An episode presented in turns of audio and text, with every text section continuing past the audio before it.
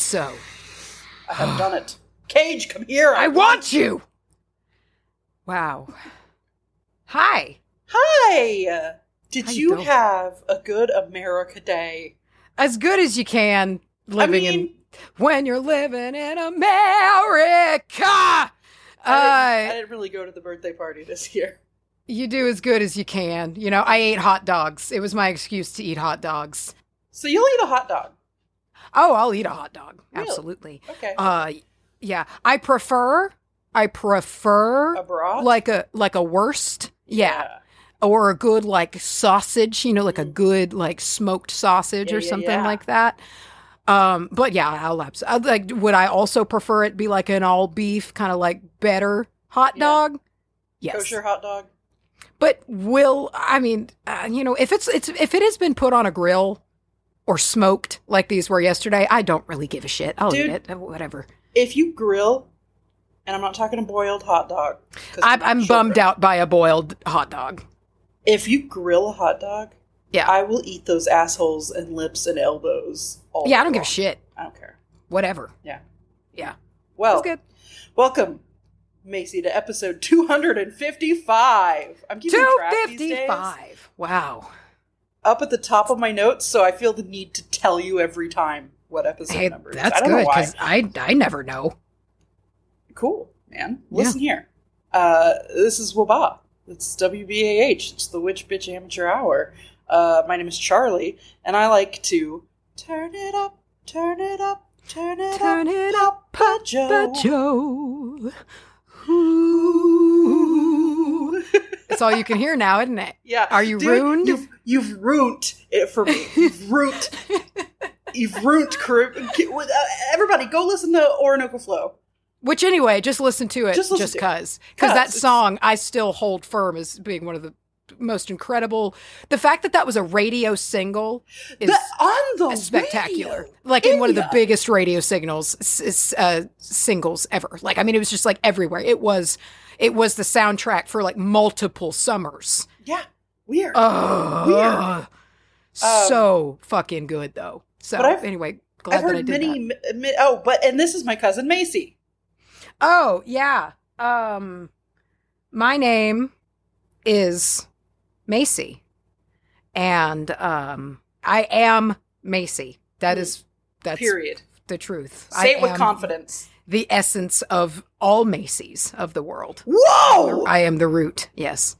Jesus Christ. Yeah. Yeah. Did you know that? I didn't know that. Thank you. Yeah. You're Uh, welcome. I've heard many interpretations of the lyrics of that song, and Hmm. and they are all now. Whenever I hear it, all I hear are the words that it's not. So it's not "turn it up, turn it up, turn it up, up adieu." It's "turn it up, up, Papa Joe." Yeah.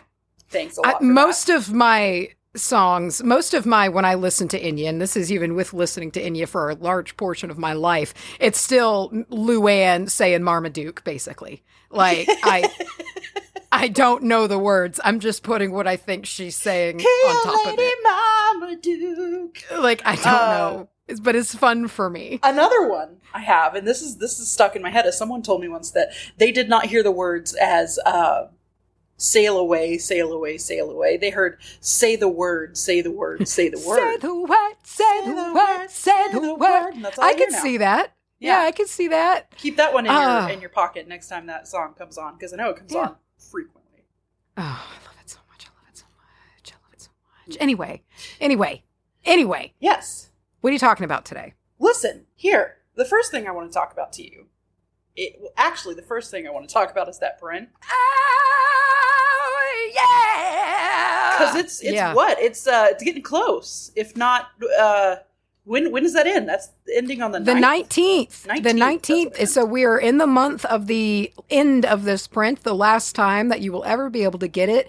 If you see the album art and you love just the absolute, just incredible sight that you see, which is Lyra's depiction of the burning witch, Hmm. uh, and it is just it's I I look at it, I just look at it sometimes. yeah yeah yeah i love the uh the hand movement there Oh, like the, finger- eyelashes. the curly yeah yeah very good I love that And the eyelashes are on fire. the Like, eyelashes are on fire intense. and i Yeah. love the little rosy cheeks The little circular rosy cheeks. It's such a it's such a it's a stylist. I, I know that term somewhere, but it's just the little circle on the cheek. It's very cute.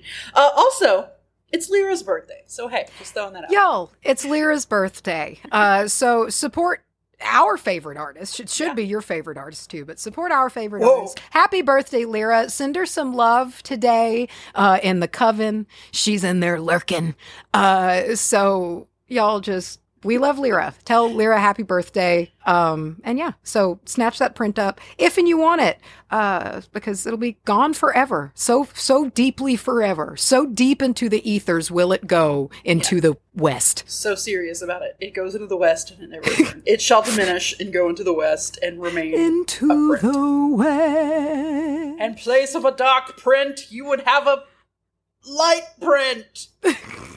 dark and terrible as the dawn. Okay. Uh, the amount of times I run through that entire speech in my head uh, is unnecessary. It's very motivating. Mm, mm, mm, mm, mm.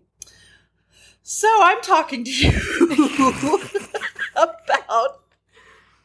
You know what's funny to me is we always name the episodes what we're talking about. Sure. So to the listener out there, they already know, and then they just have to listen to us bullshit for forty minutes until we even Isn't it- say what we're talking about. And they're great? like, and we act like it's some reveal. Yeah. we're only And they're just like, it get on with it. Come on! I'm Yeah. talking to you about parsley. Have we never talked about parsley? We've never talked about parsley, dude.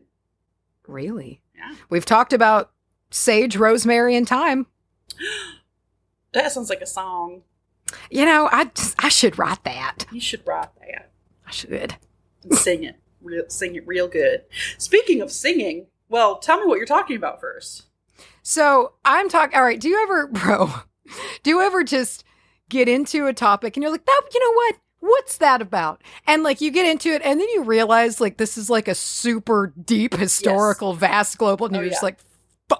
But Yeah. like you're in it. So this is one of those, and it's it caught me by surprise because this is something that on the outside might look a little bit humble, might be something you skip over. Oh. But I'm talking about lodestones today. Oh, all right, all right, all right. And I'm going to try not to giggle every time you say lodestone. Okay. help. I gotta Google We'll it. see. Okay, yeah, yeah, yeah. See, I didn't know if it came in any other form besides the, like the shards that you can get, the shards of lodestone. Um, I don't know if I've ever seen like a bit like a lodestone before. Like you can get them in like little nubbins. Yeah, Yeah. Huh, huh, huh. Yeah. Well, before that, before we talk about the nubbins and before we do Mm. anything else, back to this, back to the singing bit. Okay. Uh, somewhere in some world this timeline makes sense we have a patreon shout out that's right this episode all of it every uh, dri- every little hot nutritional bit Every drip. is uh dedicated to our patreon pa- patron pa- patreon i they say it weird over there so i'm not sure how to say it but to our supporter christina g Okay, Christina G. Ooh, four syllables that we're working with today. Christina g christina papa joe oh, goodness. Sorry. I see the first one that came into my head is one that I feel like I've done before. So I'm trying to think of another one. What what is it though? It's very sappy, but it fits. A, it's a good four syllable one. What Uh, is it though? So now I come to you, Christina G. Was it G? I Yes. don't.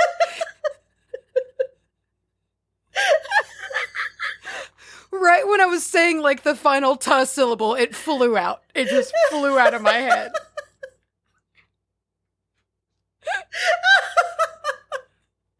oh, I love the I love the change from just bold confidence of the, of To- the to just ah, question mark. Thank you, Christina G. Uh, and uh, you you go first today, dude. Okay. All right. Golly. All right. This is a lot of stuff that I'm going to be hurling at you today because we are traveling. load, big load. Well, it is a heavy load. Great. Um, we're traveling all over the world today. Share the load. Share the load. He says he makes such a little butthole mouth when he Oh, says load in that scene. Yeah. Say load. All right, listen to me. Mhm. So, I mean, for me, lodestones are something that I've always kind of wondered about. You know, I've seen them, I've heard about them, I've seen them as like additions into spells and whatnot. I'm always like, what is going on with this?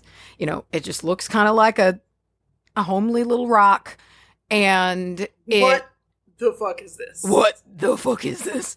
Um, and I, I knew there was something vaguely something going on about them being magnetic. That was going on. I knew that there was a magnetism going on, but that's about it. But we went all over the world today, and I didn't expect it. So, what is a lodestone? It is. Uh, the way you nat- paused made me think you wanted me to answer, and I, I got I- scared. You mean you don't know? That's okay. That's all right. That's okay. Because I'm going to tell you. The lodestone is a naturally magnetized piece of the mineral magnetite. and so we're really, here's the deal. So we're looking at magnetite here, but we're looking at a very rare, special situation with magnetite going on. But lodestones, essentially, they are naturally occurring magnets, uh, which can attract iron. And so, really, the properties of magnetism was really first discovered in ancient history through lodestones. They were highly important to the development of the world. And Do you think so, freaked out about it? well, of course, they were seen as alive, special, mm. magical, you know, because you're seeing a property of something that seem it's able to have a will of its own, draw things to it. And yeah, so of course they were seen as something very special. And then they became something also deeply, deeply useful. So we're to, here's the deal. I'm to be really real with you up front. Uh oh. I still struggle with the concept of magnetism and the the poles and all of that just really kind of blows me away, you know, and it's very confusing to me. But I'm to try my best. We're just to kind of do very top top bullet points here. Surface level. What's swath. going on? Yes. Right. So magnetism is one of the it's just a force of nature. It is a fundamental force of nature, and it is produced by uh, it's movements of electrons. So we're getting down to like the electron level here, going back to high school fucking I don't know physics, whatever it was that you learned, like the My brain The- immediately started. the, the shelf and all of that. And so metals are considered to be magnetic when the individual atoms have like the poles of the individual ions, which, you know, we're getting into sciency words here and I'm already breathing heavy, but know, they align to create like a polarization in correlation with the poles of the earth. And so uh, so like an example of like you know, like so that's just kind of what's going going on here. I'm going to give you more examples of that as we as we go on throughout this topic. So there is a scale called the magnetic magnetic susceptibility scale. So things that could be magnetized. You know, it's a ranking of like how magnetized something could be under you know the right circumstances That or whatever. pretty loose. Kinda, yeah. And so the lowest is zero, naturally. So you Okay. get a full on zero if you just have no susceptibility to magnetism. I don't have any examples of what that would be. Uh, But uh, uh, dirt. I don't know. um, to give you some, uh, no, because dirt's full of minerals that are Yeah, no, no, I learned I- that because immediately. magnetite apparently Okay, is all in beach sand and shit. Uh, Um, fuego. Okay, uh, yes, yes, yes, sure. Um, I, Fago or Fuego? What's Fago. Fuego? okay, fire. Yeah. Okay, all right. Fago. So to give you an idea of kind of just like how very magnetic magnetite is compared to other things. So on this scale, it is has a rating of 20 for a magnetic uh, susceptibility. And the second most one closest to that is chromite, which only has a magnetic susceptibility that is like 120th of magnetite. Hmm. So that's like how much more magnetic magnet or susceptible to magnetism magnetite is. Does that make sense? Sure. It's at a 20. The one closest to it is at 120th of it. So I guess it's a 1. I feel like that would have been an easier way An to write that way. sentence. But whatever. Um So Science can't be made easy. I just know it cannot. So, lodestones are naturally magnetized pieces of magnetite. Because the thing is is while there's a good bit of magnetite all over the, the earth only a small percentage of it is naturally magnetized. Oh, and how? You know i was wondering like okay so what's the deal? So here we don't know for sure. We are pretty sure but we don't know for sure which i love that anyway. I always love it when we're just like I. I- we think it's this uh kind of I don't Um, know. so the the prevailing theory, which is fucking lit, is that it is str- magnetite that has been struck by lightning, Whoa! and which is cool as Sick. hell. Sick. And this theory is uh, further uh, like solidified uh, by the fact that generally lodestones are only found towards the surface of the earth, not deep down. So places that could be impacted by uh, a massive lightning strike and the huge amount of energy that comes out of that. Um, so until that happens, magnetite again is highly susceptible to being mag- you know magnet being magnetic. Um, but it's just kind of there's waiting for it until lightning just comes and just like punches it and is like you're a magnet now, and it is. So the way that this works apparently, so one it makes like a kind of a forever magnet. Which is really cool. Hmm. And so it's something that is just f- like forever magnetized. And the way that this happens, I apparently, so it all be forever magnetized. There it is. So It's like you're going to squeeze them syllables in there, and you did. um, uh, so we got to go. So as I mentioned earlier, magnetism is really there. It's at the electron level, the movement of the electrons, and apparently, when an like a super instantaneous strike of lightning, which is a massive, huge burst and discharge of electrons, this basically it creates this super it, it creates the magnetic field apparently i've got a lot of sources that are going to be linked today um and when it hits close to the surface that happens to be a, a patch of magnetite.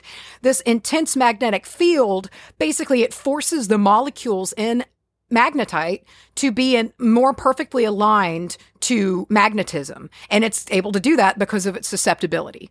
Is everybody just fucking bored? Anyway i just I, anyway this is how magnets that's how that happens. I no, So- I was actually thinking of somebody out there who's like, oh yeah, I know that. I see. All I'm thinking of the people out there who are scientists who are listening to me fumble through this, just like you fucking dumbass. Um. It's okay. it's okay. Yeah, I expect it. Um, so, and this is really useful. So today we might not have as much of a concept as to how much change a magnet could bring to the world, and uh, a lot, a lot of things can be changed with that. How would Uh, you like pick up those cars and like put mobsters in them and then crush them and then make them little into little squares and then have those movies where that's how you get rid of bodies without a magnet? See, you're asking the important questions. Yeah. Yeah. And so, first though, let's get into why they are called lodestones. That's that's the question here because Mhm. really we're not talking about magnetite specifically today. We're talking about lodestones and really the the name comes from the uh kind of like old English, middle English term uh which it, it translates leading stone, course stone. Uh and kind of load was an old term for the word journey or Huh. like way. And this is because lodestones were used to create the world's first compasses. Whoa! There we go. There it is. And there's so there's debate on how far back this goes, which is always fun. And I have a few different theories for you. And no, this isn't witchy, but you'll know I just go down the fucking history rabbit holes and I just love it so much and it's interesting. So So fuck off. so just take it. Uh, anyway, so we have writings in the sixth century BCE, Greek philosopher Thales of Miletus. Uh, oh yeah, that guy. you know, you know the one. Uh, so they were. This was the Greeks' credited discovery. This is sixth century BCE of the magnetic ability of lodestone uh, attracting iron to it. And uh, so it's believed the word magnet actually comes from lodestones found in Magnesia and like Anatolia. So it's like where it, it comes from. So there's writings there. And there's a lot of interesting Greek writings about uh, these magnetic stones and like this whole place that like you could go that was just like an archway made out of lodestone and magnetism. Like it seemed, and I, it, this gets me into some confusing stuff later because I was like trying to figure out like, okay, where are lodestones found all over the world? That is should, should not be as hard of a question Right. as it as it was to figure out because it is all over the place. But I'm going to get into that in a little bit. So anyway, then we let's take a trip now to Asia, where we observe uh, the first Chinese literary references to magnetism, fourth century BC, and this is in a book that translates to the title "Book of the Devil Valley Master," which Sick. is badass. I don't know anything about it, but the title alone, I was just like, awesome, awesome. and uh, written, there's more writings in the second century BC uh, in uh, a text that explained basically the lodestone makes iron come to it. Like it was clearly written and understood. Like, okay, yes, yes, this happens. This stone makes iron attract to it. It had been observed and noted, and there were experiments being done at the time of like using it to create tools that we would now call compasses. Because currently in proven history, like in documented history, in China was where the first compasses were created. Hmm. But there is, there's another theory. Oh, there was a strange artifact that was found uh, in on an Olmec site in Central America, and we it's maybe pushed back the uh, alleged creation of the compass, and also can answer a lot of questions, perhaps, uh, as to the incredible structures that were created in Mesoamerica. So we have an, an American astronomer named John Carlson who has created a theory around this artifact, this artifact called M160 that was found in San Lorenzo. Uh, M160. M160, All yeah, right. uh, in San Lorenzo, which I believe is in the Veracruz reg- region of Mexico. Um, didn't double check that though, but it was in the source, so I feel like it should be correct. Uh, and so this is a really interesting site for a lot of reasons, and I uh, have some of his writings. Unfortunately, in this in this uh, paper that was written by uh, by Carlson, I could only get the abstract, so I could only kind of find the opening kind of of the paper, but it was very interesting. And uh, so, first of all, San Lorenzo is uh, noted as the first civilized center of Mesoamerica and probably of the New World. We're talking around the 12th century BCE. So, way old. And you know, there is, of course, the knowledge that uh, China was for sure utilizing the compass for navigation by the 12th century AD. So 1200 AD. But there's potential here that this says that in the 12th century BCE, before Common Era, the Olmec people were utilizing compasses made from magnetized stones, Huh. which is really interesting. And subsequently, then other peoples of Mesoamerica, such as the Maya, the Aztecs, would have been utilizing compasses as well as time unfolded. And here's John Carlson's writing about the artifact. So this is direct words. Considering the unique morphology, morphology the purposefully shaped and polished bar with a groove and composition, uh, the magnetic mineral with magnetic movement in the floating plane of M160, and acknowledging that the Olmec were a sophisticated people who possessed advanced knowledge and skill in working iron ore materials, I would suggest for consideration that the early formative artifact M160 was probably manufactured and used as what I have called a zeroth order compass, if not a first order compass. The data I have presented in this article supports this hypothesis, although they are not sufficient to prove it. That M160 could be used today as a geomagnetically directed pointer is undeniable. The original whole bar may indeed have been pointed close to magnetic north or south. The groove functions well as a sighting mark, and a slight angle make it or makes it with the axis of the bar appears to be the result of calibration rather than accident. A negative supporting argument is that M160 looks utilitarian rather than decorative, and no other function for the object, other than that of a compass pointer, has been suggested by anyone who has examined it critically. Whether such a point, I love it when I was just like, nice sentence, bro. Solid. I love it when you can tell that they are like, how can I phrase this scientifically? Just to really drive this home. Yeah.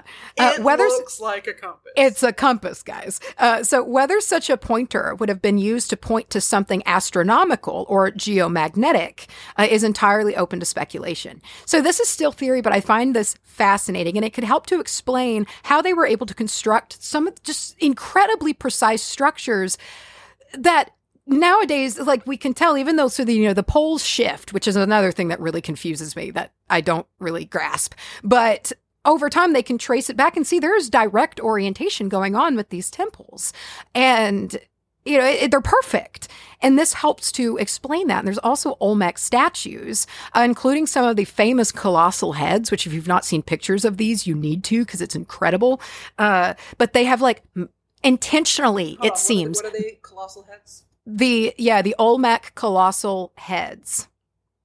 And, and they're absolutely beautiful. They are absolutely like gorgeous. And they're from uh i don't remember if they were found in san lorenzo as Oh, well but they are Okay, okay, um, okay, yeah, yeah, yeah. they're just incredible. But some of them have like intentionally magnetized temples or cheeks like specific locations that have been like on purpose. There's also like a jaguar statue that has both paws up and they're like the paws are magnetized to north and south. Sick. There's like a little turtle statue that was found with its top of its head magnetized, pointing due north. It, it's just very interesting, you know, like statues of people with their navel specifically, only the navel magnetized. And it's like, it seems that was intention, like that was intentional, and there was an understanding of magnetism done. And it would just explain a lot, you know? Uh, and I just wanted to include this to to show the like how magnetism like today we're just like oh yeah magnets you know it's like Yeah. magnetism changed everything and an under like pe- humans magnetism or an understanding of magnetism was massive and of course we know the animal world utilizes the magnetic field like birds use it to navigate animals use it to navigate um, and this was humans utilizing it via tools to use it to build things navigate expand it's just very interesting What was the pigeon that got shot 20 times and lived? Oh hell, what was that bird's name? Uh, I don't remember. It's almost been a year now, but it was a cute Smitty? name. It translated to friend, I think. I don't remember. Now, I will say that this was a little bit of a departure because the bar that was found, the tool that was found, artifact M160 is hematite, which is also magnetic. Ooh. But I did want to include it just because of like that was like an example of, well, not necessarily a lodestone, how a magnetic stone could be vital and, and change the world.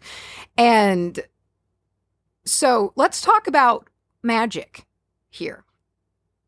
I just threw a whole bunch of magnetism stuff at you and some science stuff that I Okay, we're fumbled through. gears. I literally have a mild headache in behind I know, my fucking right eye. Dude, as soon as the science start, started, I, I was like gripping the table, like, stay here, Charlye. Yes, I know. It's so hard.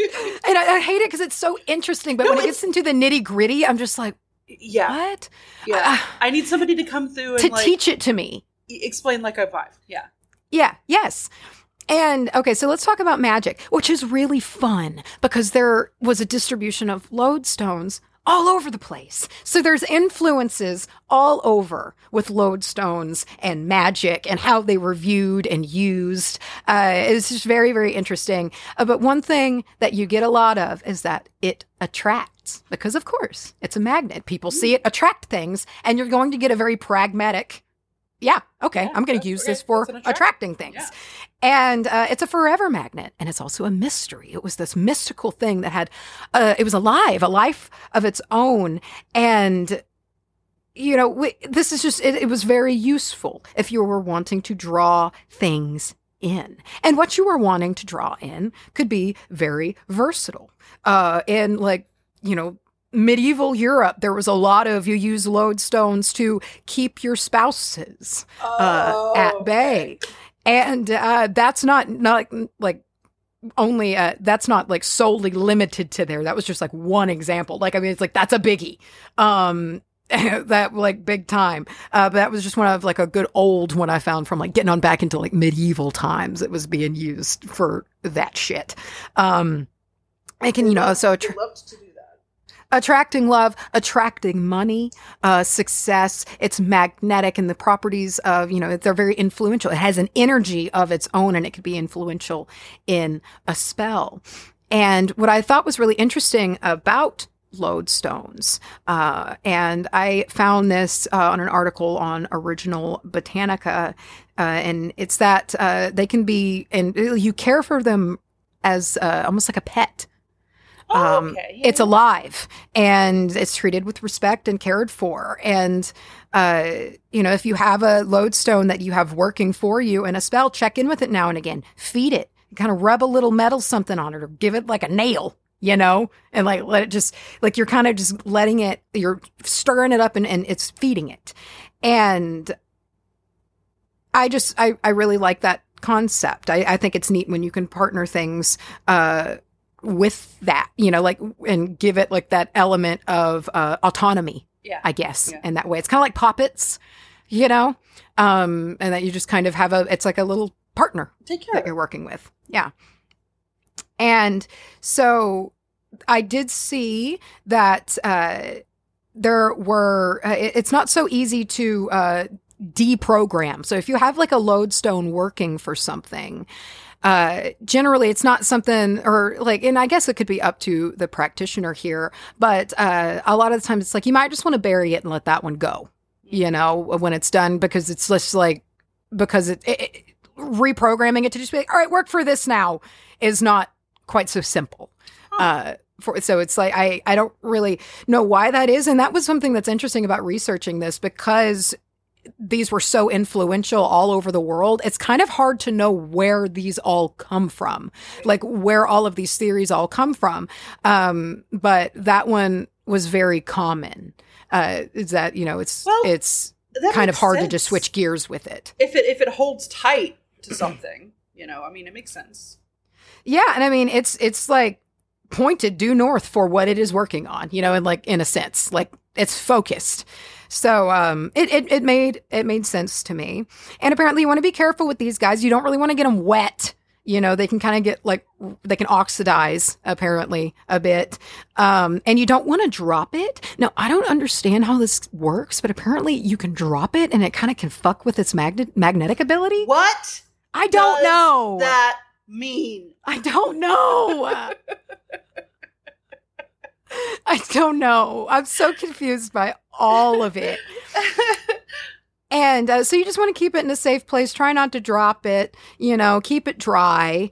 Um, cleanse it under the moon if you just kind of want to give it like some good, you know, or you can bury it for a night. Kind of send it back to Earth for a little bit and let it just kind of vibe with the Earth's magnetic field for a night.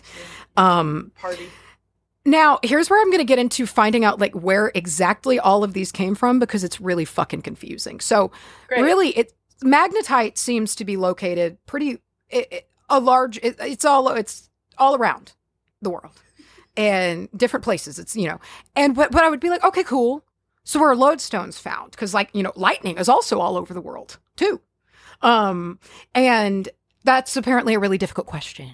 So like because I found in one source that uh like there was really big sources of lodestones from South Africa. Like there's a big there's mines there in lodestones in South Africa and just in places in Africa. But when I looked on Mindat, I like and they had a map of all of like the places there weren't any there. But like there were some over here. But then when I searched specifically like Mindat, South Africa, lodestones, magnetite, there it was. And so it's just like, okay, so just we what? So I don't really know, but South Africa is a uh, apparently there are uh, there's a lot of magnetite there for certain, um, but from one source that I found, as well as just kind of seemingly like there's some there's a, a good amount that uh, come from there, lodestone wise, um, and uh, North America uh, is another one. Like we know that they were being utilized in Mesoamerica, but also in the U.S. There are lodestones that are um, found, mined. I, it's very confusing to me. I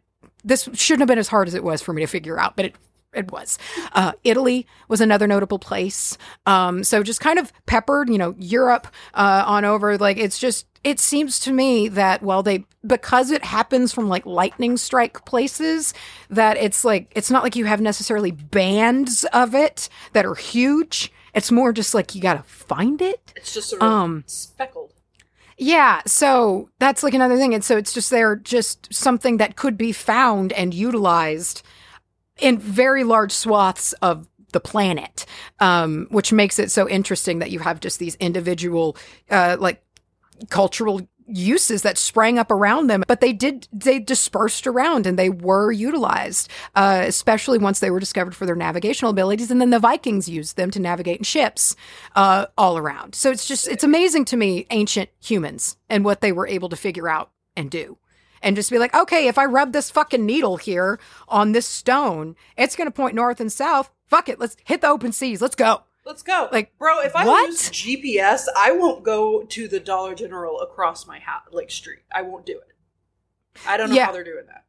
I don't either. It's it's amazing. It's just very, very, very interesting. And so with that, you get practices of load, or you get lodestone present in lots of different types of practices and all kinds of different uses for lodestones. Uh, you like in North America, it has deep, deep ties in conjure practices such as hoodoo and Appalachian conjure.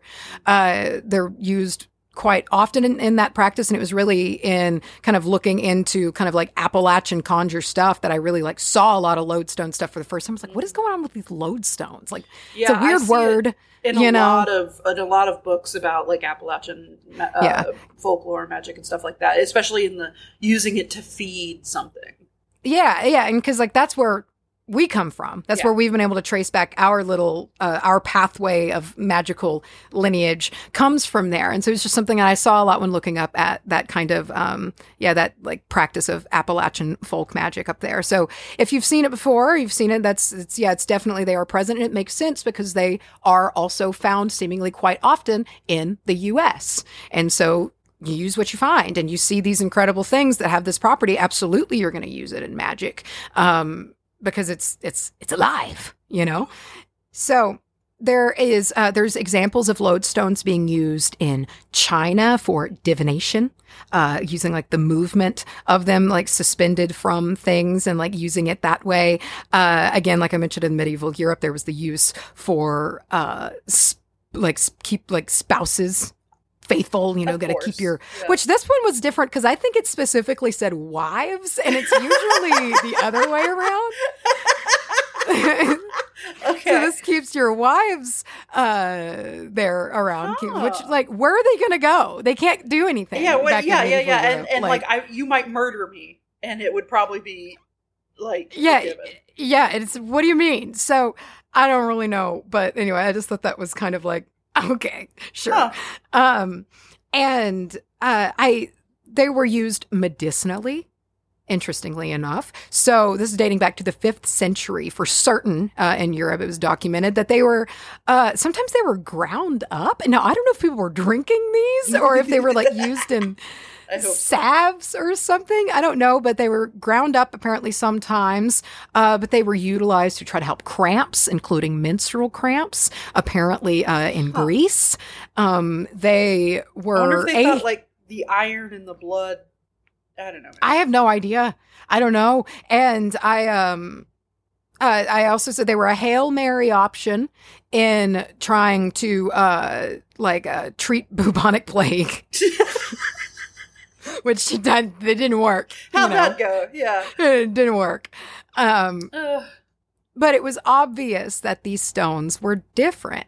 And it makes sense that kind of superstition was placed around them, you know, like until later on, like magnets could be created. Like these were the first magnets, you know, with like, that's amazing, you know, and they like, it just makes sense that not only were they deemed magical and special and also useful for navigational purposes, but as something that has a mind of its own, perhaps a, a bit of a will, uh, a range of motion in which it can grab and draw things to it that it wants. And there were uh, some practices utilize uh, using two lodestones. Uh, and this can depend on uh, how you want to utilize them. So this can be in attracting two things together. So you have like, you know, like two stones, or almost like you attract the good and use the other to repel the bad, as you know, like magnets uh, work like that. And uh, so that was a really interesting thing. Another way that you can that you can use them. So lodestones uh, are believed to help balance the energy field. You know, they're they're magnetic, and and uh, so you know, meditation that can they can uh, perhaps be a good meditation tool uh, to just kind of have that energy going on. And I like the idea of like feeding it like a paperclip or something before you Yeah. meditate. And just be like, all right, let's see where this goes. You know, and um, so anyway, that's a that's an overview on the lodestones. Like I don't feel like I was even able to scratch the surface on this because it was so vast and all over the world and there's so many individual neat things just like that you could do a whole episode just on like what they did in China you know um so it was very interesting and i um it makes me see the humble lodestone much more differently because sometimes you walk into a metaphysical shop and you might just see them kind of sitting there like a couple of dusty rocks and you're like ah you know Yeah. but uh I there's a lot of power. Yeah, yeah, I want this aura quartz because this looks fucking hot. No, I there's some cool shit with the lodestone, and uh, just so it's neat knowing that when you're holding something, not only was it perhaps struck by lightning, which is always Sick. cool. I mean, the witch, the witch in me is just like, yeah, awesome. and tight. also the the Lieutenant Captain Dan. Oh, the storm lover in me is also yes, storm witch, big time into that. Um, but it's just to know you're holding something that just had such an impact over the course of human history, and I just I find that very I find that very very interesting um, to just think about m- mapping mapping out how that all went down, uh, people and magnets and all of that. So yeah, there you go. Magnets. How do they work? How do they work? I don't know the rest of the song. wow. Yeah. Thanks, Mace. You're welcome. Mm, mm. Can I tell you a brief story before I always. Okay. I um something you said and I could not tell you what, but something you said sparked a memory of me driving to my parents' house this weekend where we had you know or this past weekend where we had our little pool party and got together and and I was covered in sunscreen in my car jamming out to tunes and I uh was like already in my swimsuit with like just like a cover up over it and I was ready to party and I was Hell like in yeah. a good mood the AC was on it, it was just one of those Gotcha. Yeah. cruising, you know. And I'm sitting there and I'm hot shit. I'm singing the songs. Got my window like a little bit open, but not much because it's fucking hot. And I looked over and I got the biggest scare of my life. I screamed. I got legitimately scared by two of the most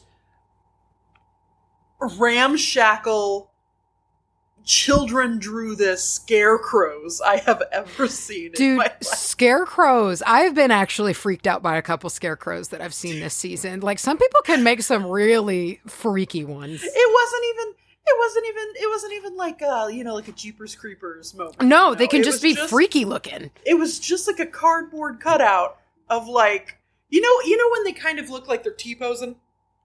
Yeah. That's all it was. It was just two of them standing there with their arms out.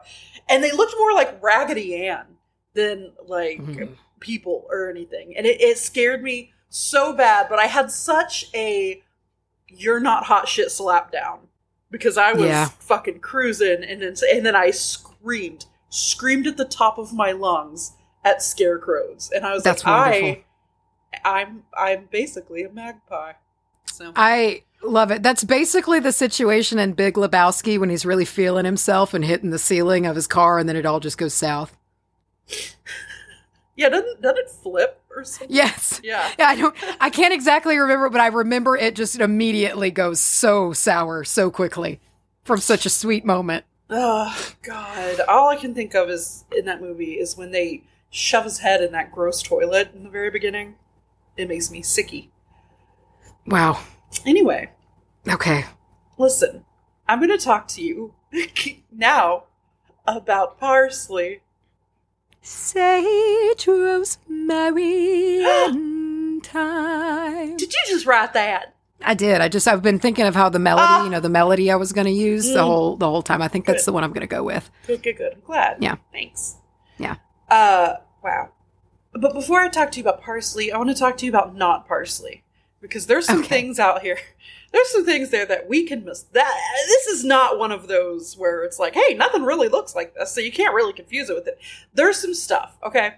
First of all, poison hemlock. Uh, one of the most dangerous plants that can be mistaken for parsley. It looks similar, but if you eat it, it is highly toxic. Uh, so I've heard even just like handling, like it's sometimes like if you pull up a bunch and you don't know that's what it is, and you pull it up in your garden and you're handling it a lot, and you're just like messing, like that can make you fucking sick. Like even just ha- being around it and handling it on a hot day and shit. I scared the crap out of myself, and this is why you always need to make sure you know what you're doing. I scared the crap out of myself once when I was a teenager, and I have always had very a very irregular cycle, and I could like feel it coming. I could, but it just I just wouldn't start, Mhm. you know. And I was like, please, please, just start. I got desperate, and I looked up, and of course I'm a stupid teenager at this point, so I don't think about anything else. But I'm like, okay, it says here if you get parsley, you can make a parsley Sure. tea, and it can, you know. And I went out and I grabbed some parsley, but then I started seeing all the stuff about like, hey, be sure it's not poison hemlock because that can grow wild and be real bad. So I just kind of sat there for a couple of hours, and I was like, just waiting to see if I died, and I didn't. Did you get it from the store or did you go find some outside? I ripped it out of the yard. Uh, oh, I guess, I guess, I guess such a witch was growing some. Uh, yeah, I, and you know, and I didn't really much think to ask. I think after the fact, I asked Dad, "You sure that's parsley?" You know, and he was like, "Yeah," but uh, it was like kind Like- of off to the side, off of Yeah. the garden, so I Yeah. I didn't really. Anyway, be careful. I'm glad you didn't die. I, me too. Me too. Yeah. You know, always look it up for yourself to be sure. But uh, hemlock, poison hemlock, will grow taller usually than parsley Mhm. and has purple spotted stems. So that is something. There's also something called fool's parsley. Cute. I love that it's just calling you an idiot. Uh, but it, it closely resembles true parsley, uh, and it can also be highly toxic and should not be consumed. It has finely divided leaves that can grow in sim- uh, a similar. Uh, bleh, I'm sorry. It has finely divided leaves and grows in similar environments as parsley. Just be sure you know what you're getting. There's also uh, water hemlock. It grows uh, in a similar shape. However, it has a hollow stem, whereas parsley has a solid stem. Uh, and then there's some other ones that aren't toxic, like cilantro. Even now, when I go to the store and I need to get cilantro, I double check to make sure it's not parsley because I've gotten burned before because I want some delicious, delicious cilantro and I get home and it's fucking parsley and I get mad every time. I have had that happen once, Ah! and it is devastating. And I like, it. I like parsley, but Oh, man, I don't like it near as much as I like my cilantro, bro. yeah, no, I like parsley's fine, but it's not going to go in my salsa. No, man. Shut up. Mm, So now we are going to talk about parsley. Okay. So we've got two main types of parsley. We've got curly parsley or Petroselinum crispum variant crispum. Oh, And- crispum. Crispum and I like flat, it. flat leaf or also sometimes called Italian parsley, which is Mhm. uh, Petroselinum crispum variant Neapolitanum, which is fun. Okay. So, curly parsley is looks exactly. Yeah, it's got these tight little curls of its cute. you, you little, little curly green leaves, and that's the one that is often used as a garnish. I feel like that and a lemon slapped on the side of your plate. I've seen that. That Yep. that that shit confused me as a child. I was like Garnishes. garnishes confused me. I was like, what do you I do? feel with like you're gonna get some. You like you get a you get a, a flat of oysters. You're gonna get like a lemon and some parsley. Mhm. just thrown You're gonna get there. parsley on there. Yeah. Yeah. And then and then an adult explains the concept of garnishes and as a child you're like so it's just just sat here I'm just supposed to throw It's essentially What? the same thing as a throw pillow. yeah, and yeah and, and but at the same time they tell you not to waste food when you're a kid so you're sitting there like the fuck is this I usually eat the garnish. I just do. Uh, oh my gosh.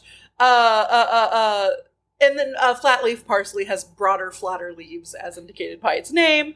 Sure. Uh, and that's usually the choice for cooking. However, this is to your personal taste. Curly parsley has a a fresh taste. Uh, however, it is much milder compared to the flat leaf parsley, uh, and some people think it's will describe it as less flavorful. Oh. While broadleaf parsley or Italian parsley has a robust flavor, and it is better to use for cooking um, in in things such as stews or sauces or soup, like kind of strong, hearty dishes. Um, and but like I said, you can you can choose however you do it. You can eat both of these types of parsley, so it's really not that big of a deal. But parsley is native to the Mediterranean region. And we're talking specifically like the parts of, of Europe where Europe meets West Asia or Western Asia. And its origi- origins can be traced back to the area, uh, uh, the areas of Greece, Italy, and Turkey. And it is deeply intertwined into the culinary traditions of the Mediterranean. Mm, the best. Dude, I the best fucking food got- in the world. so hungry. This morning I was just sort of like going over my notes, polished, getting these, you know, kind of ready and rereading over them and I was just getting so fucking hungry because here in a minute, I don't. I must have been hungry because I go into like some some like foods. Anyway, Awesome. so uh, da da da da da da. Actually, it's right now. Right now, I go into foods. So Oh, here are some popular dishes that prominently feature parsley. So not even just like as uh, it's there. It's, it's like kind of the cornerstone of it. Uh, tabbouleh, which is a med- uh, Middle Eastern salad with tomatoes and herbs. I love it. Yeah. Uh, there's also uh, gremolata, which is an Ita- which reminded me of the grimace shake, but whatever. Uh, it's an Italian condiment. What Made- a time to be alive with this fucking grimace shake. dude, brother, uh, what a turn this is all taken. um, it's you know I'm more likely to get a grimace shake now than I ever was. Absolutely. And I was talking to Hunter about it. I was like, we've just got to at least try one to figure out what I just need to know, you know? Oh my god, I might get one today. I'll report back. Um, uh, yeah, gremolata is an Italian condiment made with uh, parsley, lemon zest, and garlic, and it's uh, parsley is also used as a garnish for chimichurri, which is an Mm. Argentinian sauce made with parsley, garlic, vinegar, spices, and it's served with grilled meats. That's the part that I just blacked out. I think when we started talking about chimichurri and grilled meats. when I think about parsley, I think about chicken noodle soup. And Yeah. it makes my heart ache right now because that sounds so good. A good, Um, but I put parsley- soup.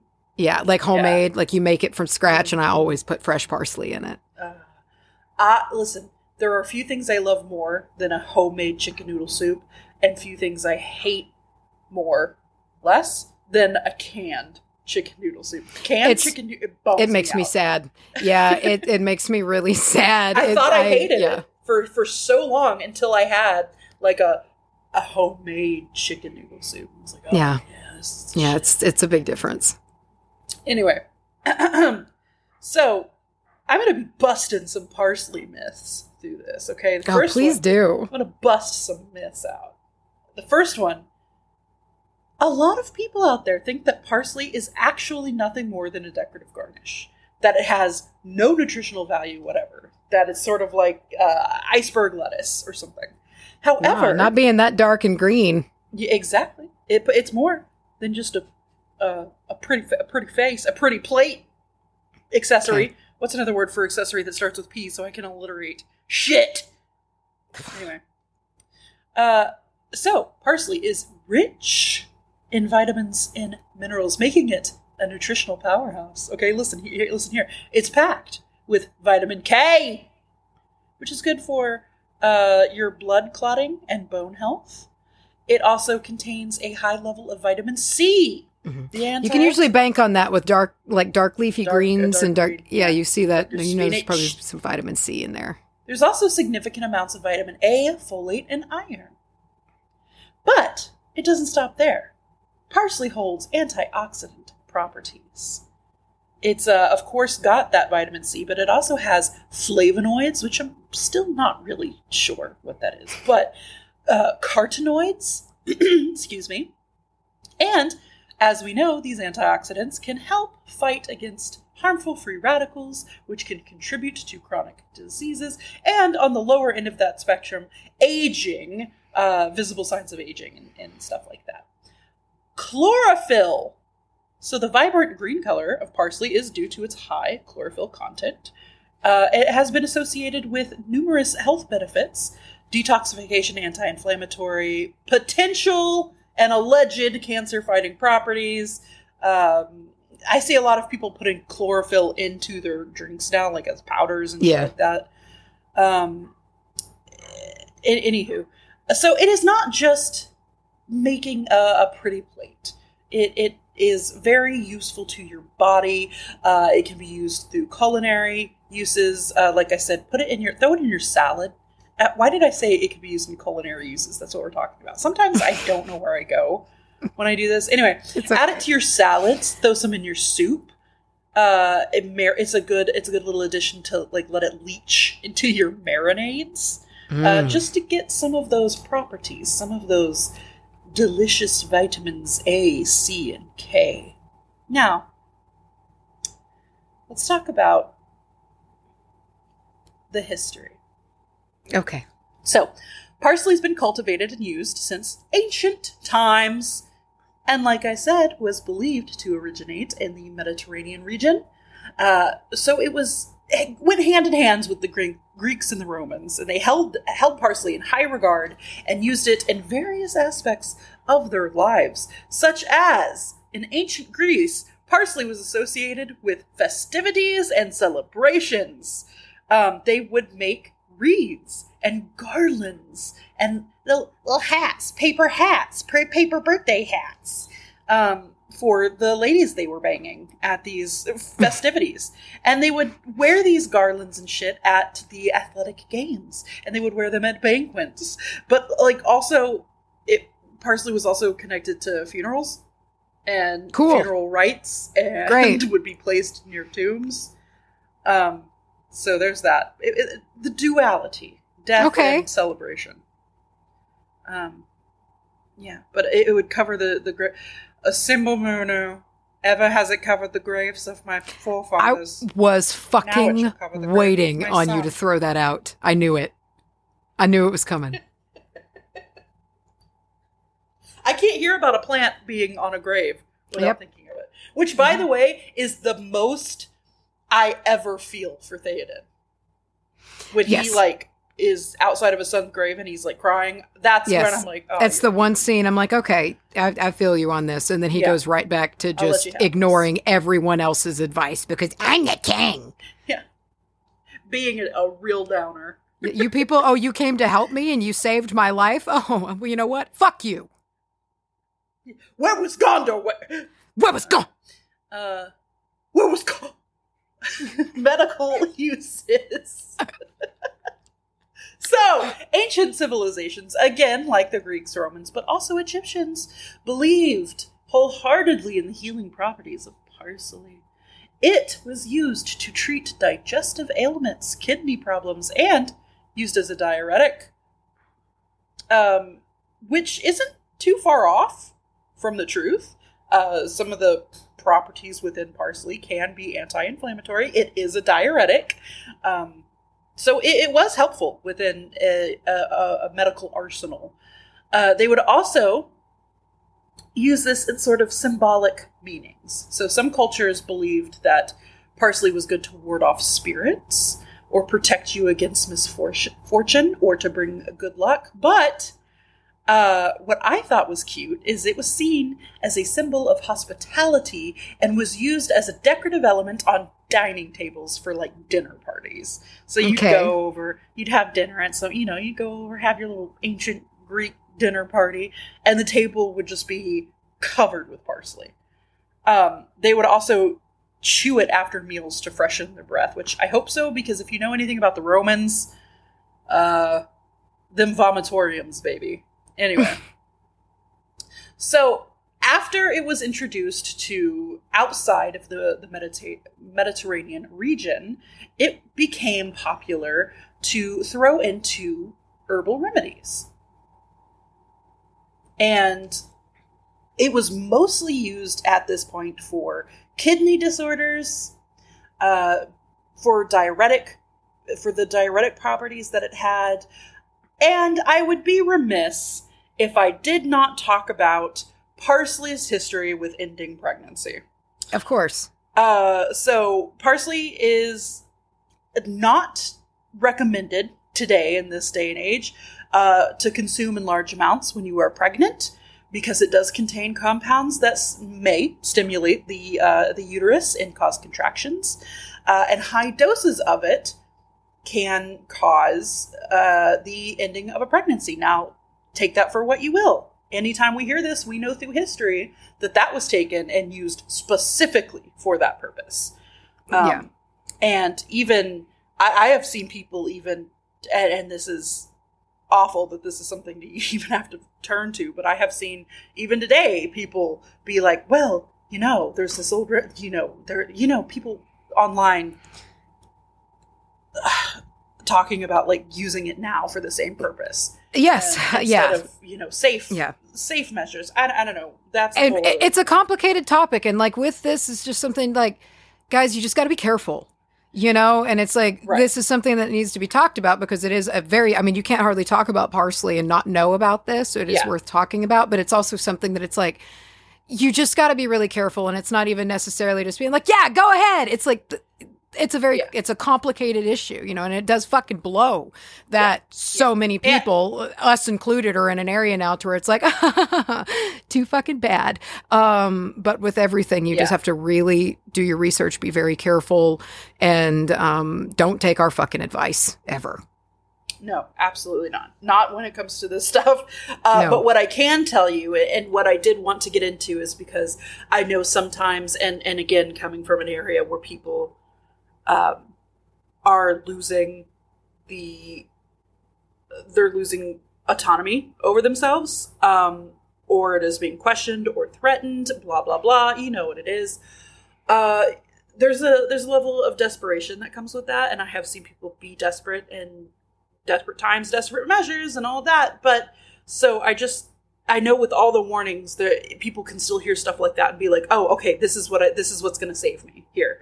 Uh, so I wanted to talk a little bit about the con- not contraindications. So well, I guess I get a little bit into the contraindications, but uh, some of the the risks of parsley. So if you uh, hold on. If you are experiencing any kind of kidney disorder or taking diuretic medication, uh, be careful when you uh, consume a large amount of parsley or parsley uh, based products, which I didn't even know about that in the kidneys. Macy, take note. Um, lots of people can actually be allergic to co- certain compounds within parsley and not know it. Uh, it can counteract with blood thinning medications. It can interca- uh, interact with lithium, um, other medicines that affect the liver, and it also uh, contains oxalates, which can contribute to the formation of kidney stones if you are susceptible. So, like, even if you're just making a parsley tea for like the antioxidants, like, be careful. Um, but Yeah. like I said, I, I did as a teen Google it for five seconds, uh, and and I didn't even see it for that purpose. It was just starting a period that was late, and like I didn't, you know, I wasn't worried about being pregnant or anything, you know, at that time. But like, I, I just wanted them contractions. To start. sometimes you just need that fucking train to get rolling Right. Yeah. you yeah. know And I and and I just typed that in, and it available to me as a dumb teenager after two seconds of googling something uh, can be dangerous. But you know, if you know what you're doing, can also be helpful. But like I said, I kind of also thought I might have poisoned you, myself. you poisoned yourself to death yeah so that's you know that's the example yeah. All right, let's get into some mundane uses for parsley, and I want to start here by busting another parsley myth. okay. So, there's a myth out there, and I this has taken me back to like the early aughts when you would hear shit like this. But Macy, did you know that eating parsley makes you lose weight instantly? I did not know that. Wow, that's a bold, hot take there. Uh huh. Uh huh. Uh huh. And there's another one that says that uh, chewing parsley can cure, and I mean eliminate, a hangover. Is that right? So, wow. Let's get let's get into it. Let's start with this hangover one. So, one of the reasons that this was thought is uh, one of the main things you can do to sort of ease the feelings of a hangover is to cure your dehydration. Uh, because alcohol leads to increased peeing, which can re- uh, which can result in loss of fluid and electrolyte. Blah blah blah blah blah. So if you eat it, if you eat it, if you ate some par- parsley, it, it, does contain some water. Perhaps you made a parsley tea. I, I don't know. Maybe you put it in a soup, which can be hydrating. And like I said, it is nutrient rich with all of this shit. It's got some of that, you know. So like maybe it would help a little.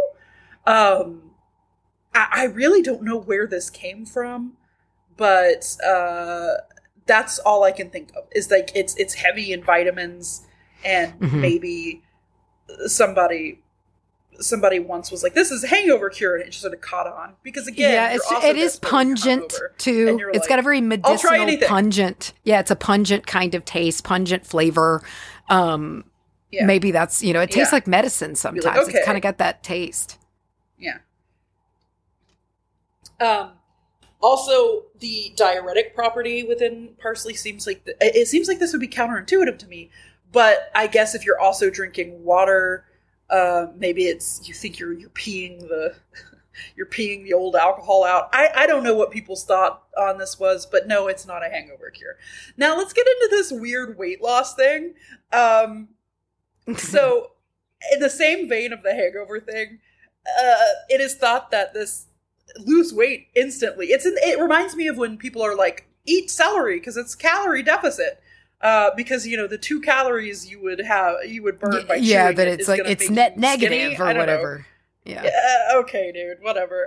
um, parsley uh, has that that piss quality to it. So you you eat your parsley, it's gonna make you pee. So yeah, you can eliminate a little bit of excess water weight. Uh, however, of course, this is not significant, nor is no, it and lasting. it can just dehydrate you and add and lead to more. It can just dehydrate you and lead to more water retention. Oh God! Oh God! Dude, anytime I think of somebody being dehydrated, I just think of Henry Cavill when he's like you remember he like dehydrated yeah. himself so he could look good yeah. in that tub scene? Which is very common. Jeez. Generally, most bodybuilding competitions, anything like that, um, it's, it's, pretty common to do a bit of like a dehydration cycle so you look really super shredded. It's a, it's a really it's not to say that it's like you know ideal, but it is a pretty common practice in like aesthetic type. I feel like that like last bodybuilding as long as a bodybuilding competition. Like I feel like it lasts as long as you get the shot for that scene. You know what I mean? I just feel like as soon as you drink a little bit of water, that's over. So your body's just, just like, please, let's puff back up again, please. Yeah, yeah, yeah. So don't be trying to do it for like your wedding or something because just drink your water. Drink your water, guys. Drink your water. Your body wants water. Your fucking brain wants yeah, water. Water, like, dude, just drink your water. It's not worth it. I, I meant to say your brain, but I said your water. Now I feel dumb. It's okay. All right. Uh, also, this this myth was highly circulated around the time. Macy, you'll remember this. The time of the miracle diet. The God. The the early aught crash diet. Fucking childhood, man. Are was so damaging, my guy. So it was damaging. a really, really hard time to grow up image wise for sure. It was all about yeah. aesthetics and weight loss and like yeah. every every parent's house had like 14 books on the shelf, like fucking South Beach yes. diet and like yes. all of the every it was just that was all it was about. That's all it was. And and my relationship with food, it's something I'm still healing from because like my relationship with food is fucked.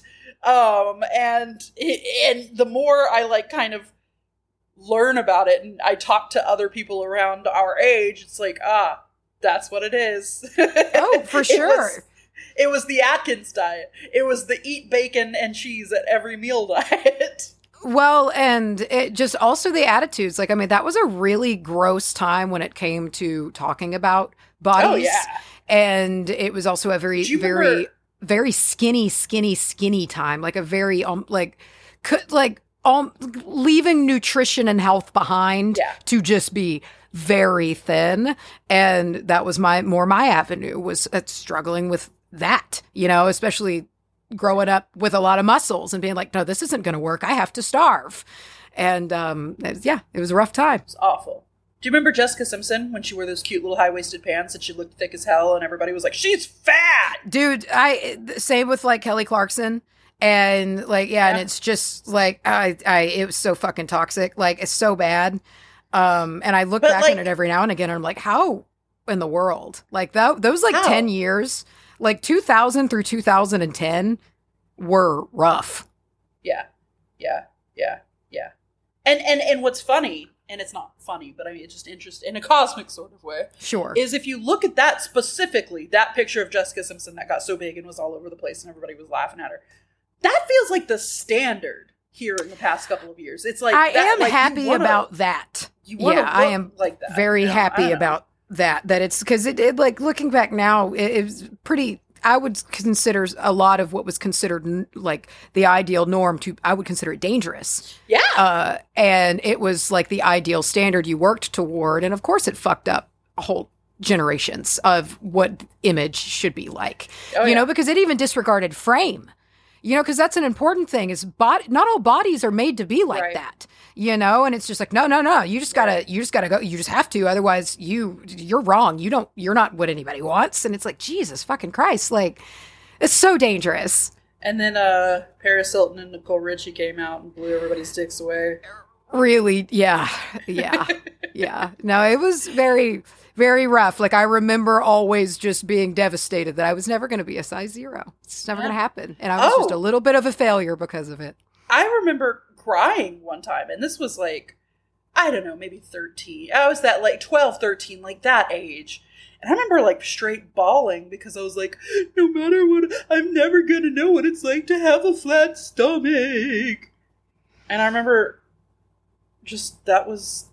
I, there's so there's a lot of things wrong with that. but Uh, anyway. yeah, it sucks. And like, I don't, I, well, okay, here's the deal. I don't want to discount what you just said because it's very, but you sounded just like Nadia when she does her hypnotism. Like, she's like, you sounded just like it when you said your little sad line. That's what I sound like when I cry.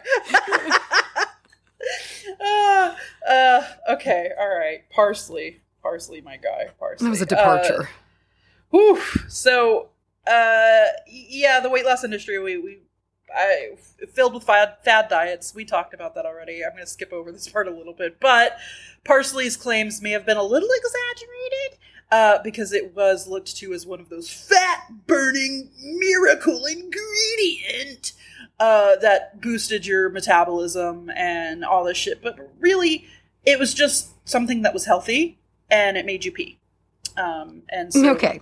You know, that's that's what I think a lot of those fat diets were. Uh, especially a lot of those like juice diets that you could buy like at like South Beach wasn't South Beach like a chug this big thing of juice, but it's all you get to eat for a week. Yeah, you're getting no actual nutrition at all. And it's, It's yeah, just colored it's just, water. Yeah. it's very, yeah. Um, but now I want to talk about not myths. I want to talk about things that parsley actually does do and what you can use it for. And the first one, and the most I feel practical, perhaps one, is freshening your breath. Yes. So it has natural breast breast. It has natural breasts. Freshen um, your breasts. Freshen your get your breasts freshened. Uh, but it can help to combat your bad breath by neutralizing your odors, and this happens because of the high chlorophyll uh, content and also them volatile oils within it. Mhm. And I was thinking, I was, I was like, how practical. You know, because a lot of the times we see things like, oh, I don't know, clove and other things that are like, oh, this will freshen your breath. But how often you just have that lying around? Like, how often is that more uh, within reach than a stick of gum or brushing your teeth, right? But if you're at a restaurant, Yes. you just ate something. There's there very well might be a sprig of parsley there to make your plate look pretty. Shove that in your mouth, chew on it a little bit, and now you get to kissing. yeah, bro. Uh, parsley, parsley, also traditional use as well as the use for uh, uh, use today is digestive aid. It helps to uh, soothe a, a bloated tummy, indigestion, gas, and it does through through its carminative properties. Uh, we've been over the diuretic effects, um, but it can make you pee for any reason that you would want to do that. It holds antioxidant and anti-inflammatory benefits, uh, as long as long as well as the vitamin C we already talked about. It's rich in all the other uh, vitamins A, C, K. Um, skincare. Parsley is actually a part of some people's homemade like topical skincare treatments. Uh, you can use it to make uh, facial masks or toners. Uh, you can make a toner by actually steeping your fresh parsley in boiling water, allow it to cool, then you strain it and keep the liquid. Boom, you got a parsley toner. And you might want this because parsley has astringent properties, which may improve the skin texture uh, and it may help reduce the appearance of textural issues. It also has the in, uh, anti inflammatory effects. So, because of the vitamin C in it, and uh, everything like that. It can be good for eczema, rosacea, acne. It has skin brightening properties. It is soothing and calming. So if you have redness, itchiness, irritations, or if you have um, sensitive skin or like more of a reactive skin, uh, there's also antimicrobial properties. So if you struggle with acne, this could be, you know, perhaps a, a, a tonic that you use in conjunction with whatever else you got going on. Uh, and then also, it is said that if you just make it into an herbal tea, that it's going to, because of all the things in it, just kind of help naturally make your skin look better. Plus, you're also hydrating, which is good for your skin. Let's see. I have a little bit of a grim tale, uh, but I, it's a little bit of history. Have you ever heard of the Parsley Massacre? No. What? Okay, also known, and this gets a little dark here, Okay, but it's it's history. Okay, uh, it's also known as the Parsley Genocide or El Corte. It, it, it was a, a, a, tragic event that occurred in the Dominican Republic, eh, Republic in 1937, and it was a state-sponsored um, mass unaliving. Good God, state-sponsored. Uh huh. During this period, tensions were high between the Dominican Republic and Haiti when they shared the island of Hispaniola. The country, uh, the dictator of the D- Dominican Republic, uh, Tr- Trujillo. I'm so sorry. I should know how to pronounce, pronounce these things better. But uh, Trujillo, uh, so he was driven by anti-Haitian sentiments. So everything about this uh, is rooted in racism and xenophobia and a desire okay. to create a more uh, homo- hom- homogenous Dominican society. Oh, wonderful. yeah. Uh, so what they did was is Trujillo got his soldiers, known as the Dominican Army, to identify Haitians and uh, Haitian supporters, and the method that they used to do this was to ask people to simply just pronounce the Spanish word for parsley. Mm. And now I can't say this, but I believe it's like Parisian Perejil, per, Perejil, sorry, P E R E J I L. The pronunciation, uh, but the pronunciation between the words uh, between Haitian Creole uh, and Spanish would show it would betray you basically, uh, and ultimately lead to someone's execution. But this became the Parsley Massacre, Damn. and it had a significant and lasting impact on the relationship between the Dominican Republic and Haiti.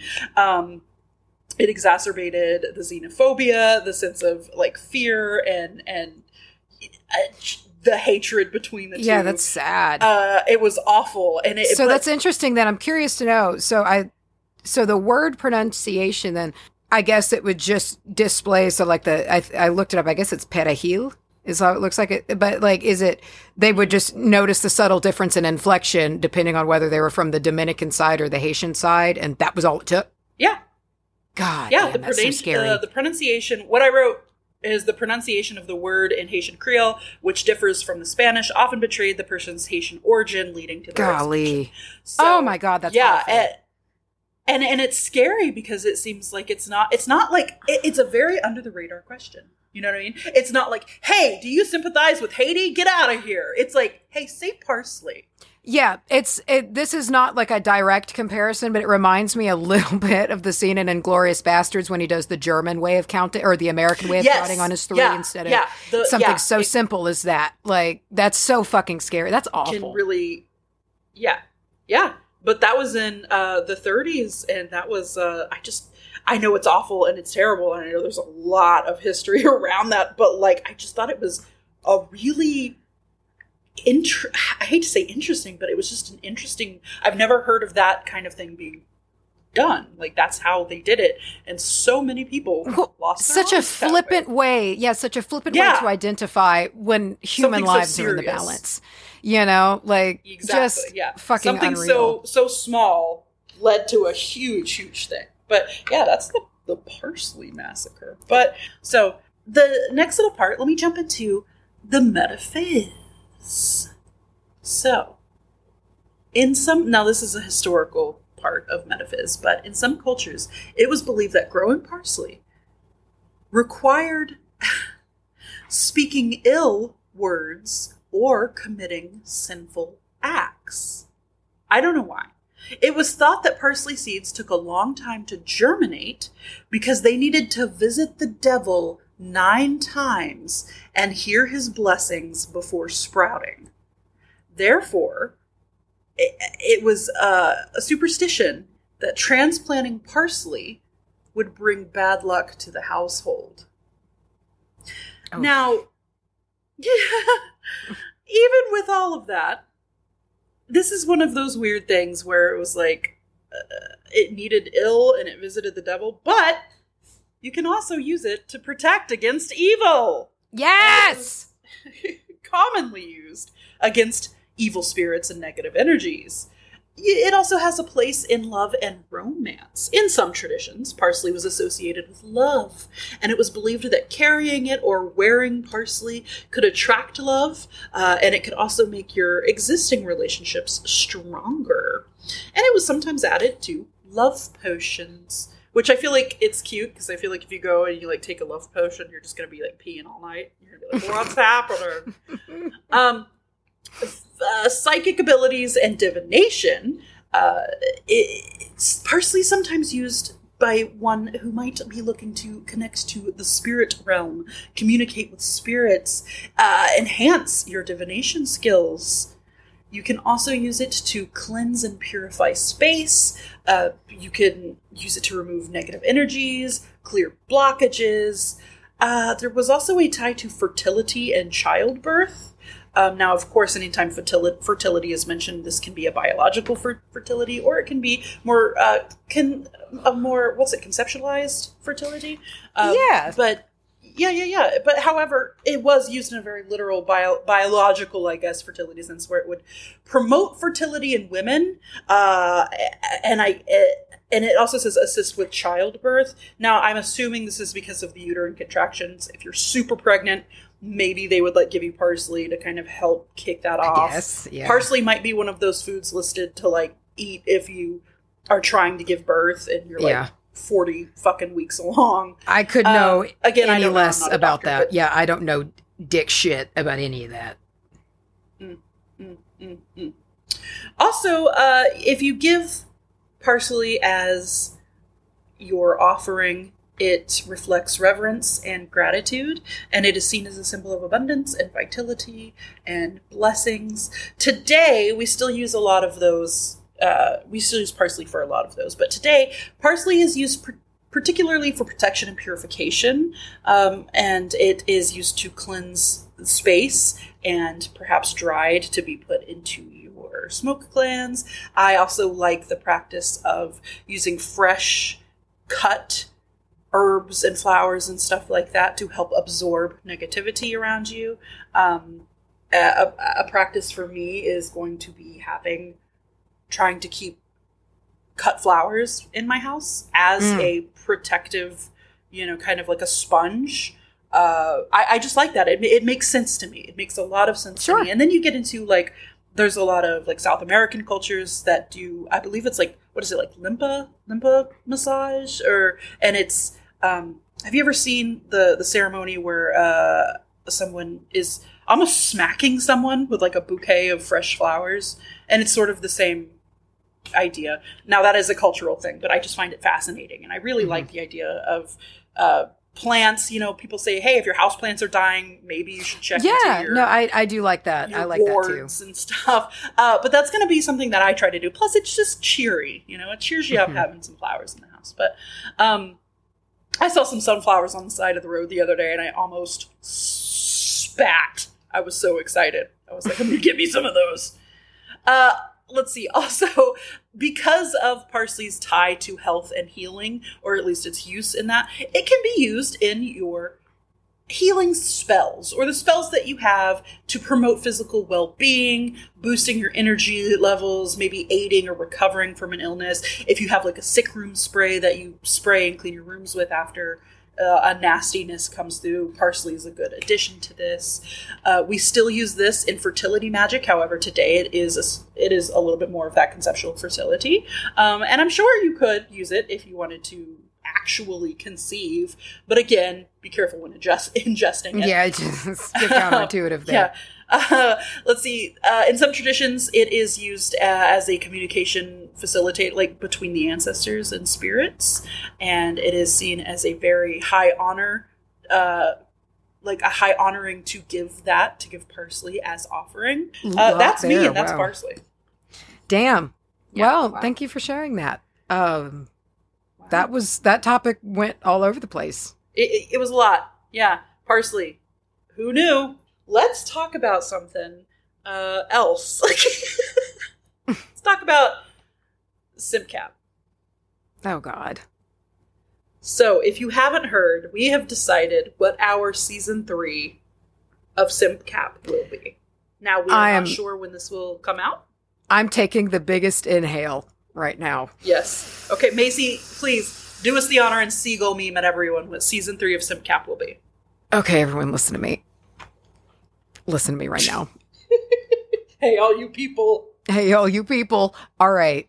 So, Charlye is granting me the esteemed privilege of guiding her and all of you on a grand adventure.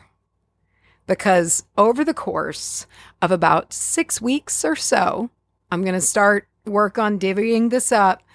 I and we are going to be doing a book club style storytelling. It Kind of like being like, and if you want, like, I'll be like, you can read to this far this week, you know. We're gonna be I'm gonna be telling Charlye and all of you the story of Kushiel's Dart by Jacqueline Carey. And get hype. I promise you, you're interested. like even if you're like, uh, like please do it. There's audiobooks if you just want to like ca- like kind of like listen to like you can either listen after or before if you want to follow along because it is one of the most incredible stories and i'm only going to be able to hit the high notes of it because the world building that we're talking about here is just some of the best that i've ever encountered so yeah this will be good this is probably coming after two weeks of Wimp Cap. we're going to have a little two week little yes little downtime window to where we're i'm going to be screaming a lot uh in in outrage and frustration and incredulity yes. Yes, uh, yes. If you are a fan of or remember Bear Grylls or Man vs. Wild, you might want to turn tune in for our, our Wimply captivating Wimp yeah. Cap season. Uh, but after that, yeah, Macy is going to, in the style of drunk history, just sort of vomit upon me I'm going to tell story. you the story, and I'm going to have to really. I'm, I'm going to have to hold hold myself in here, and I'm going to have to be able to get through the story without just stopping on every delicious fucking bit of detail and world building that I wish I could. But I'm I'm going to try to break this up and limit this series and plan it out ahead of time, so I know where it's going. I know what the reading points will be, so y'all can follow along. Because again, highly recommend it and support this author who wrote this great fucking nine book world kind of encapsulation. It's just huge.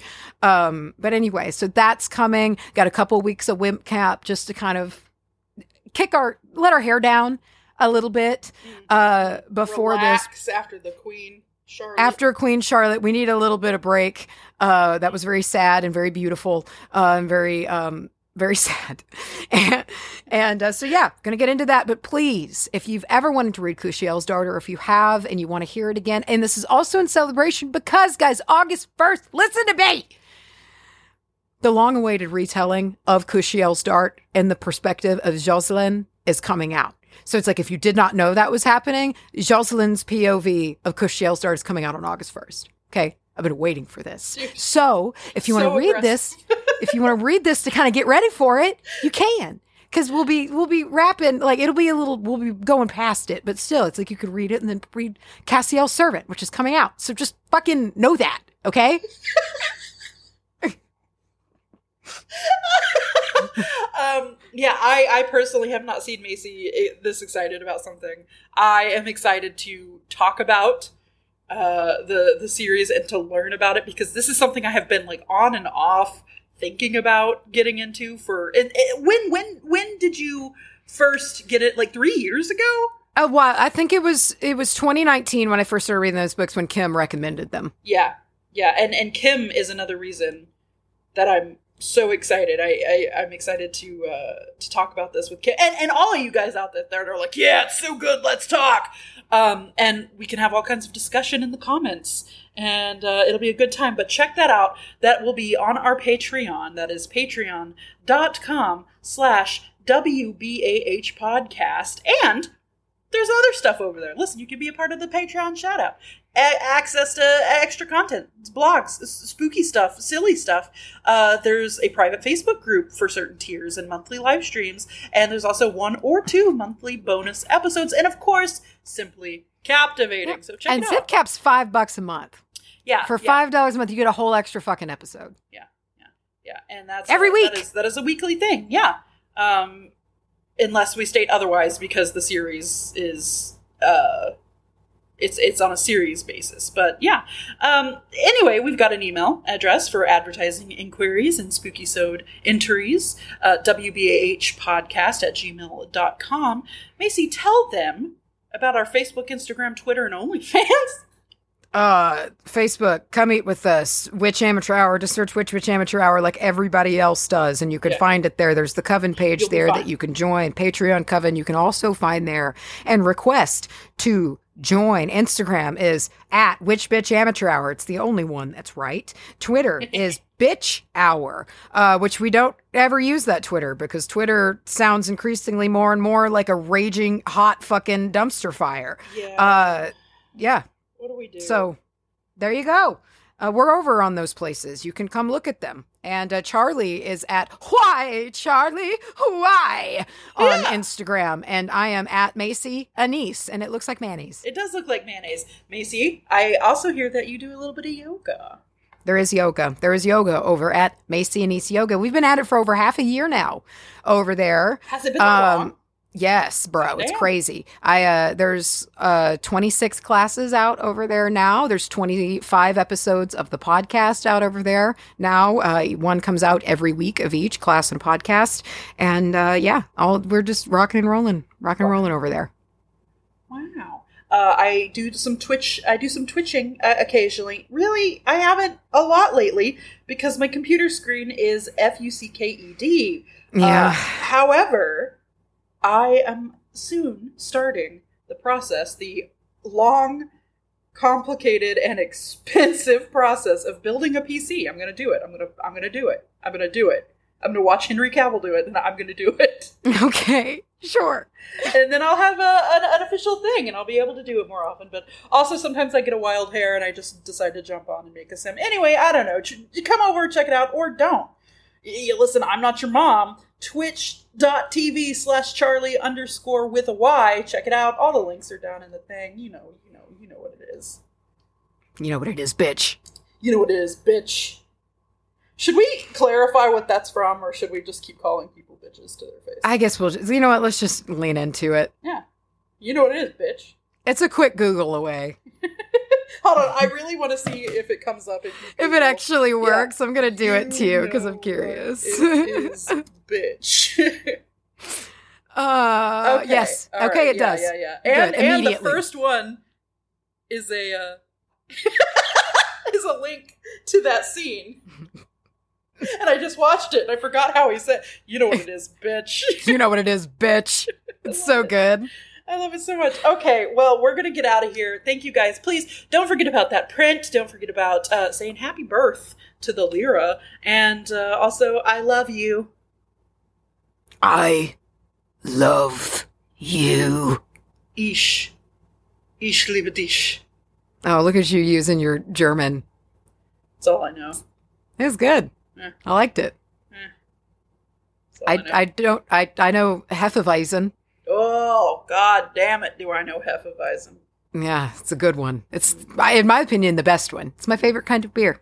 Is a I like Hefeweizen. that, and I like hamburger. Great. Hamburger. Hamburger. I also like Computerspielen Spiel. Ooh, what does that mean? uh, so spiel is like play or game. So um, I remember my German teacher was like, "So if you're playing computer games, it's Computerspielen Spiel," which I'm not even really sure if that's correct, but it has always stuck with me.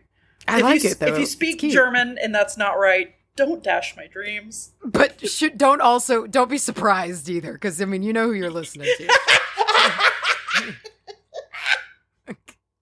Goodbye. I'm gonna go get a grimace shake. Uh, Dude, you better. Like, did you know that it's alleged that he's a taste bud? That's disgusting. That he's a lone giant taste bud. Ew. Why is he purple? I, I that's just a Is running he on somebody. like a chow's tongue? Why is he that I- color? I don't know. That is a good question, but it was like somebody really high up was like, "Oh wait, you don't know he's a taste bud?" I, I and have everybody was like, "Uh, no, Uh, we did no, not know nobody. he was a taste I thought he was bud." a. Chi- I thought he was a purple chicken nugget. I thought he was a gumdrop. He used to look different apparently because his name he used to be a villain and he had four arms and he looked different and then they decided to make him cute and he's like but he's also supposed to be a milkshake personified. Uh, okay. All I know is he is, Which is better. apparently uh, the newest icon for uh, the queer community, and I'm in for that. I've really enjoyed watching how this has gone down. Yeah, Uh, yeah. I, I don't even have TikTok, but I, it's been so wild that I've been able to actually still know what's going on. Get the grimace shakes. Yeah. Yeah. All right. Uh, wow, what a time we live in. Uh, remember 2020? Remember when we all thought it was over, and now we're now we're talking about the grimace shakes. Yeah. Huh. Yeah. Just spiraling all into madness together. Yeah, the world has ended. We are getting Yeah. sucked into a black hole. We're getting stuck. I think that more and more every day, Yeah, and I'm actually weirdly kind of comforted. By I, it. you know what? Let it happen. Let it. May it be. Just be Marcus, just finally. Yeah. All okay, guys. Get out of here. Goodbye. Bye.